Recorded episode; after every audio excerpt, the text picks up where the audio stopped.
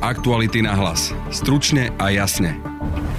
Ministra vnútra Romana Mikulca bude parlament odvolávať až v septembri, ak dovtedy vydrží vo funkcii. Ak bude vojna v polícii pokračovať, môže na to doplatiť práve minister vnútra alebo policajný prezident, naznačuje Juraj Šeliga z koaličnej strany za ľudí. Ak toto bude ďalej pokračovať, začal by som považovať Romana Mikulca za slabého ministra, ak by nenavrhol odvolanie pána Kovažika. Poslancov Oľano sme sa pýtali, či Roman Mikulec nie je slabý minister. Pán minister ako minister vnútra nesie politickú zodpovednosť za nominácie, ktoré sú v jeho kompetencii. Budete počuť aj jedného z mála opozičných poslancov, ktorí dnes prišli do parlamentu, Tomáša Valáška. Že sa tu zvádzajú boje medzi dvoma časťami polície, pretože to pomáha smeru. A pýtali sme sa aj, či už nie je čas na splnenie volebných sľubov o reforme inšpekcií ozbrojených zložiek.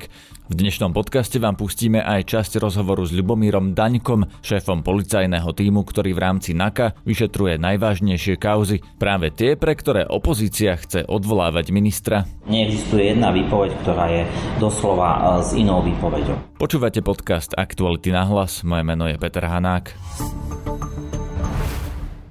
Naše podcasty vznikajú vďaka vašej finančnej podpore. Môžete nás podporiť cez službu Actuality Plus už od 99 centov za týždeň alebo od 3,60 za mesiac.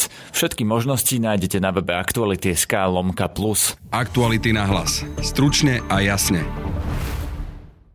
Romana Mikulca chcela dnes opozícia odvolať z postu ministra vnútra, no opoziční poslanci ani časť koalície neprišli do parlamentu. Ich pokus sa tak zopakuje v septembri. Ešte predtým sa však má konať mimoriadna koaličná rada o zotrvaní Romana Mikulca vo funkcii, ktorú zvoláva hnutie Sme rodina. Táto strana kritizuje políciu a justíciu už od zadržania ich nominanta Vladimíra Pčolinského. Aké konkrétne výhrady má Smerodina voči Romanovi Mikulcovi, som sa pýtal jediného poslanca za túto stranu, ktorý dnes prišiel do parlamentu, Martina Borguľu. Hnutie sme rodina v minulosti bojovalo proti tomu, aby sa nepoužíval dvojaký meter, aby sa nepoužívali nespravodlivosti a hnutie sme rodina má pocit, že tieto nespravodlivosti, ktoré sa v minulosti používajú, sa žiaľ používajú teraz. Lebo však skúste si zodpovedať na otázku, že pri minulom vedení by bolo niečo také, ako počas výjazdu policie by boli stiahnuté tie policajné jednotky, tak asi by sa to nepačilo mnohým. Čiže hnutie sme rodina chcelo zodpovedať na otázky, prečo sa takéto veci dejú a aké konsekvencie z toho miení pán minister vyvodiť. A to sú ale dva možné problémy. Jeden možný problém je ten, že sa teda veľa zatýka alebo vaši nominanti, minimálne pán Pčolnický tam je, alebo je druhá možnosť, e, že sa to nerobí dostatočne dobre, že minister Mikulec nevie spraviť poriadok vo vlastnom rezorte, že nechá vlastne nominantov predchádzajúcej vlády, aby mu bombardovali e, jeho prácu alebo prácu policie teraz. Ktorá z týchto dvoch možností to podľa je? No, nie je to ani jedna z týchto dvoch možností. My jednoducho sa snažíme byť len férový. Alebo minister Mikulec bol odvolávaný pred mesiacom, mesiacom a niečo alebo necelým mesiacom a vtedy sme pána ministra vo funkcii podržali. Odvtedy vyšli nejaké nové skutočnosti. My sme preto chceli, aby tie otázky, ktoré vznikli, zodpovedal a následne sme sa chceli na klube rozhodnúť, či ho podporíme alebo nepodporíme. To, to ale, že teda vyvstali nejaké otázky z tých posledných skutočností, to je jednoducho fakt. Poslanci zo za ľudí ministra Mikulca podporujú, no nie sú voči nemu nekritickí. Pre dianie v polícii zaznela už aj možnosť výmeny policajného prezidenta Petra Kovaržíka. Poslanec Juraj Šeliga Jednoducho my ho považujeme za ministra, iste nie najideálnejší, iste má aj chyby, ale ministra, ktorý neurobil nič také, za čo by mal odstúpiť. Peter Hanák, aktuality. Prosím vás, nepovažujete ministra Mikulca za slabého ministra, keď e, v podstate nechá tento stav, v ktorom viaceré zložky pod jeho rezortom bojujú proti sebe? Trošku ste to posunuli ďalej. Je otázka, či tu prebieha nejaký boj. To je prvá vec, preto si treba veci vysvetliť. A druhá vec je, že ide aj o to, ako je nastavený zákon. A ten zákon je momentálne nastavený tak, že policajného prezidenta vyberá parlamentný výbor de facto, aj keď na konci dňa to musí podpísať minister. Rovnako je to so šéfom policajnej inšpekcie. Toto treba zmeniť. Ak toto bude ďalej pokračovať a tieto, verejnosť, a tieto pochybnosti budú ďalej prenikať na verejnosť, začal by som považovať Romana Mikulca za slabého ministra, ak by nenavrhol odvolanie pána Kovažika. Lebo v poriadku môžu byť pochybnosti, treba to vysvetľovať, len tá dôvera verejnosti je krehká a taký vysoký policajný funkcionár, rovnako ako napríklad vysoký no, politický predstaviteľ, teraz má na mysli ministra alebo podobne, musí prijať aj iný typ zodpovednosti a to je zodpovednosť, ktorá je viazaná na dôveru. Na to, že či verejnosť vníma tú inštitúciu ako dôveryhodnú. No a ak to má takto pokračovať, že už konec koncov aj my politici musíme vyzývať policajného prezidenta, aby vysvetlil nejaké veci, tak potom v nejakom momente bude musieť prísť Roman Mikulec a povedať, ako to ide stabilizovať, akým spôsobom uh, sa ide vysporiadať s týmito pochybnosťami a tam to bude na ňom. Ale dovtedy ešte stále je priestor sa rozprávať a vysvetľovať si veci. Lebo zas prečo by sme mali nabiehať na to, čo hovoria kolegovia zo Smeru, ktorí ako keby majú už ten svoj track record. Tam buďme úprimní, keď vidíme, čo sa dialo za pána Gašpara. Takže vy pripúšťate, že ide teraz aj o hlavu policajného prezidenta? Ste sa ma pýtali, či považujem Romana Mikulca za slabého ministra. Hovorím, ak sa nezlepší komunikácia v súvislosti s tým, ako policia vysvetľuje niektoré kroky. A áno, je tuto na tenkom lade, pretože sú to živé veci, tak vtedy sa treba baviť o tom, či netreba zmeniť vedenie. Ale sme ešte ďalej od toho. Ja len som odpovedal na tú otázku, že akým spôsobom, či je alebo nie je slabý Roman Miklec. Ja ho nepovažujem za slabého ministra. Akurát je dôležité, aby policia komunikovala tieto citlivé veci tak, aby nevznikali pochybnosti o tom, že všetko ide v súlade so zákonom. Naznačili ste aj, že problém je vlastne ten zákon. Hovorili ste aj o inšpekcii.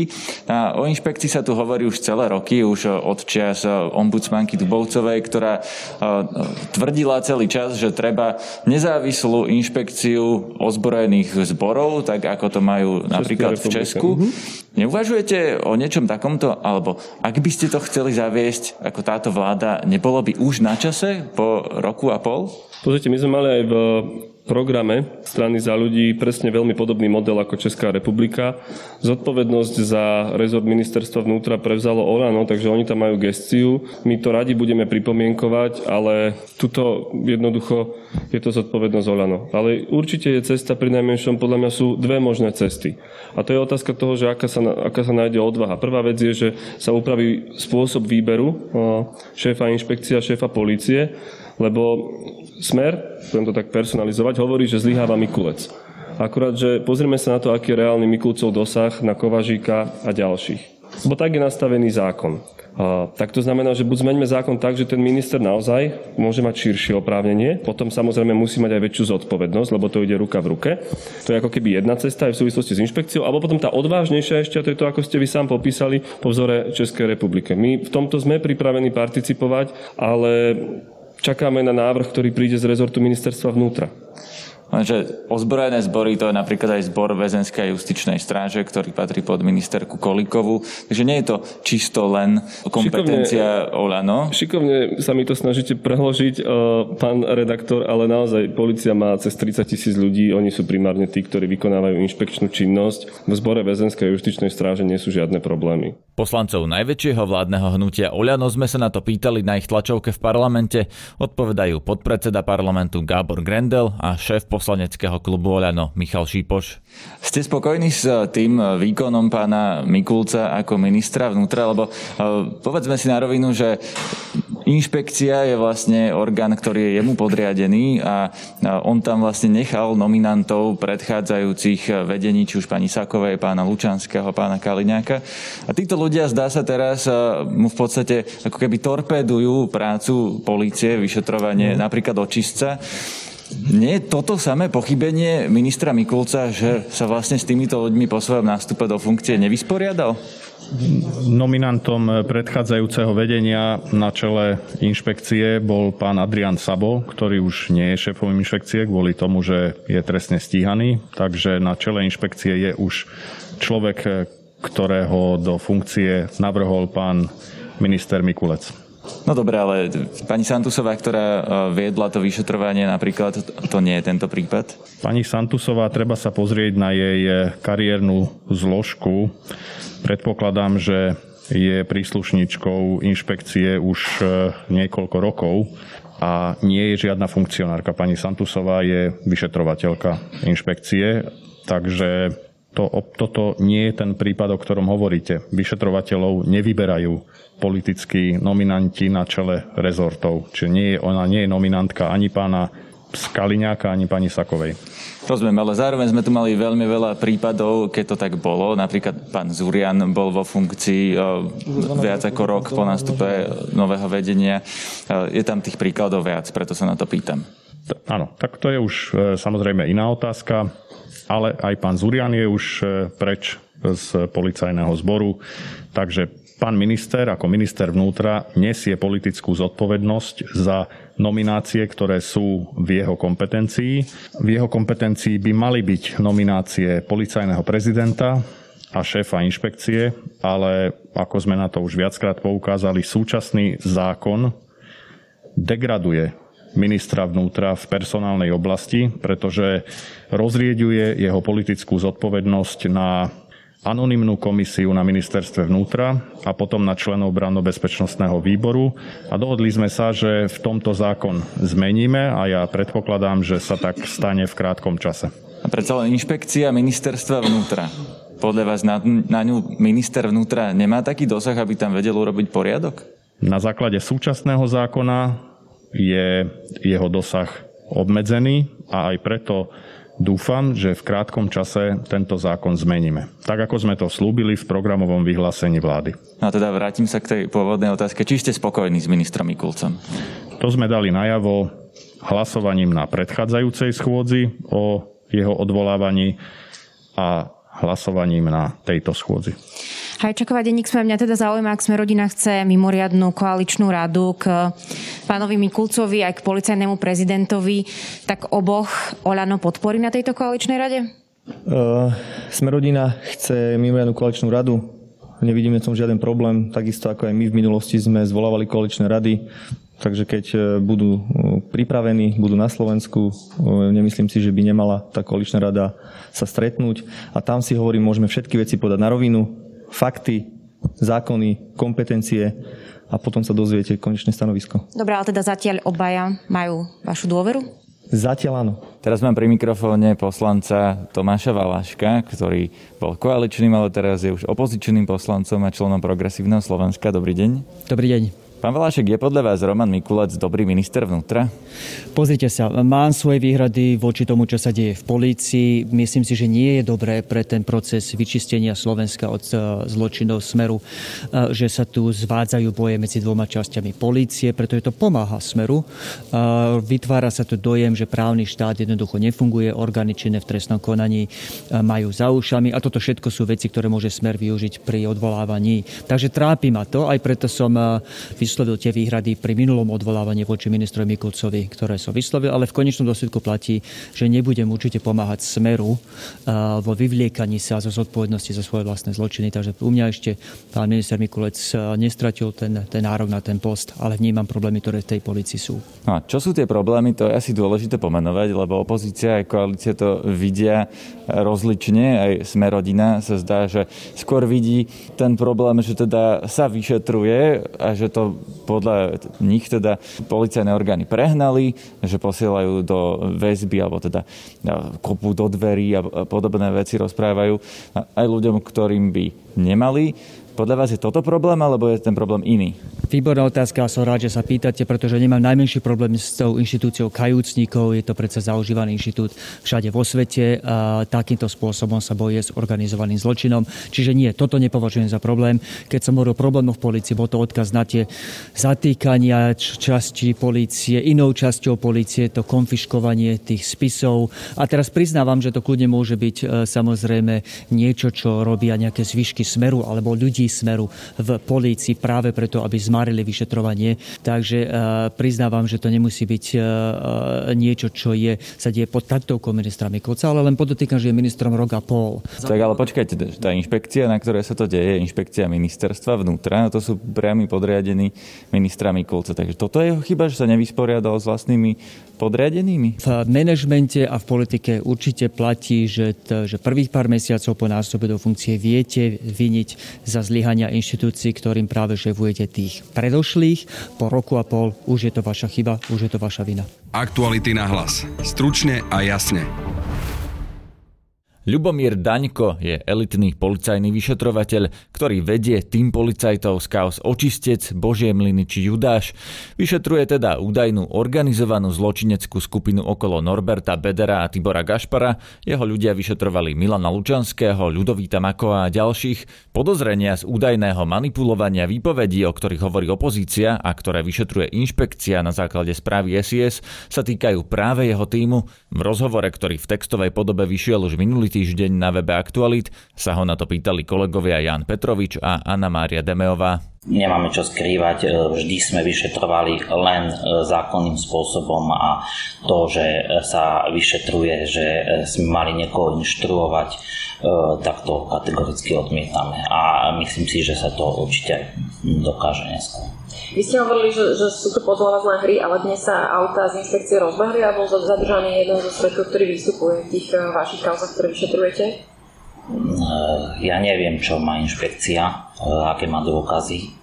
A to, že niekoho zadržali, to ešte neznamená, že e, samotné zadržanie je nejaký dôkaz. Toto je vlastne také konanie, že váš vyšetrovací tým dlhodobo od minulej jesene rieši kauzy, povedzme, že VIP ľudia alebo proste bývali vysokých funkcionárov. V istom čase začala za to verejná, najmä z politického tábora opozície, kritika a napokon začalo aj nejaké vyšetrovanie inšpekcie. Teraz už vidíme, že urobili aj nejakú akciu Doteraz sa nejak e, ako vedenie policie bránilo takému termínu, že vojna v polícii. Vy ste to teraz vnímali ako nejakú vojnu v polícii po týchto posledných udalostiach? Ja to tak tiež nevnímam, pretože ja chápem, že si inšpekcia musí robiť svoju prácu. Sice e, s niektorými postupmi možno, že nesúhlasím, lebo som vyšetrovateľ sám a niektoré by som robil úplne ináč, ale je to vec e, každého vyšetrovateľa, ako postupuje. Vy ste mali namietať osobu e, šéfky toho vyšetrovacieho týmu, pretože má byť e, v osobnom konflikte, pokiaľ ide o nezávislosť. Môžete to popísať?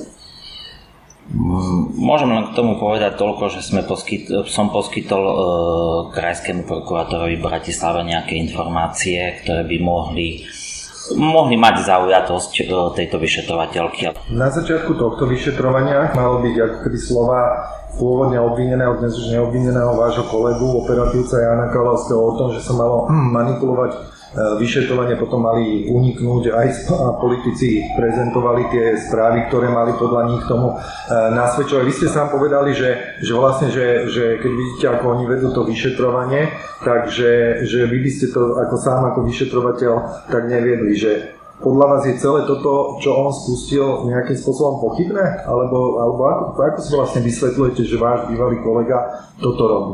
Ktorý spolupracoval s vami na začiatku na odhalovaní kaos, ktoré ste vyšetrovali vy?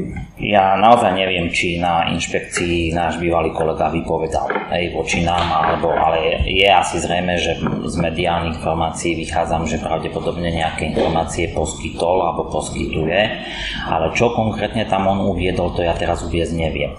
Hej, to on musí vedieť, ale pokiaľ nebodaj on tvrdí, že, e, že my sme mali manipulovať alebo učiť e, svetkov, čo majú vypovedať, aby sa tie vypovede zosúladili, tak e, to kategoricky odmietam. Ja som vyšetrovateľ od roku 2005, skoro 16 rokov. 16 rokov vyšetrujem rôznu trestnú činnosť, veľa vecí z tých boli aj mediálne kauzy známe a ja by som si nikdy nedovolil, e, aby e, som na niečo také pristúpil.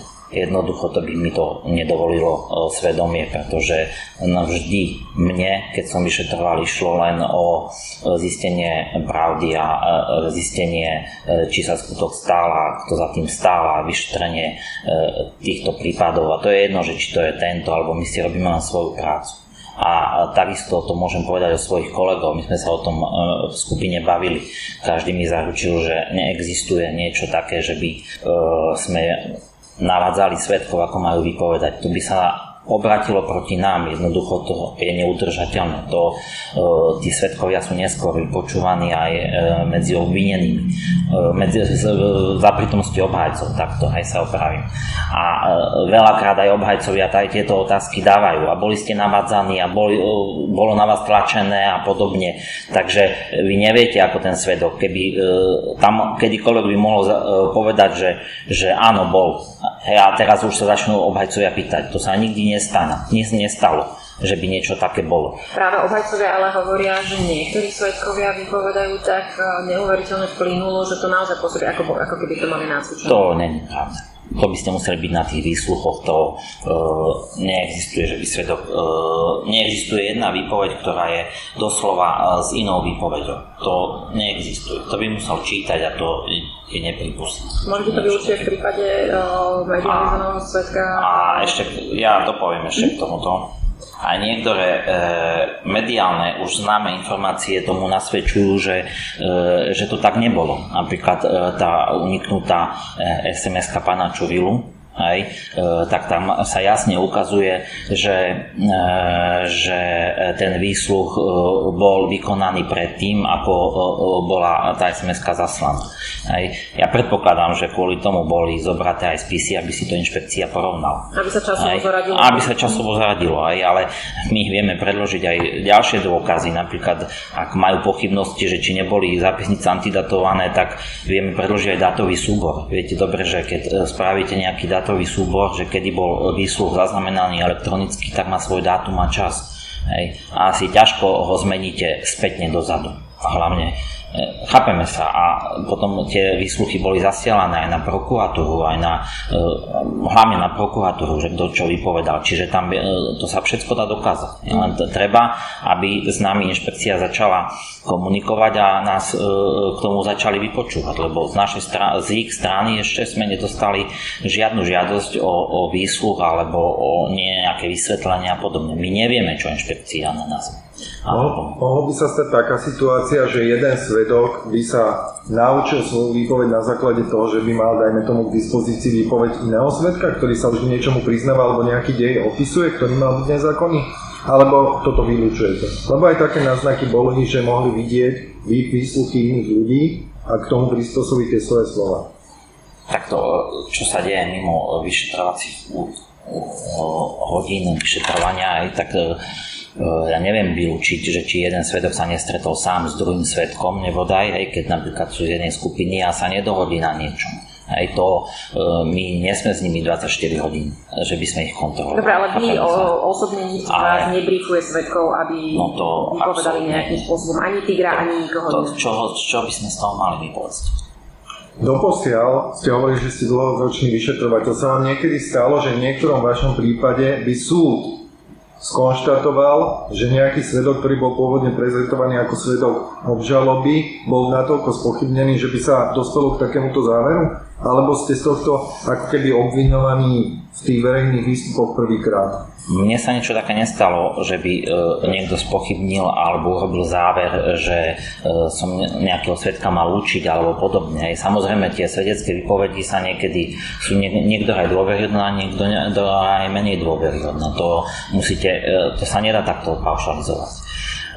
Stálo sa nám ale stálo sa nám ale, že napríklad sme mali spolupracujúceho svetka, ktorého sme jasne povedali, že nám musí vypovedať pravdu, e, lebo keď nám nebude hovoriť pravdu, tak e, sa znedôveryhodní a už nemôže byť z neho svedok a bude obvinený.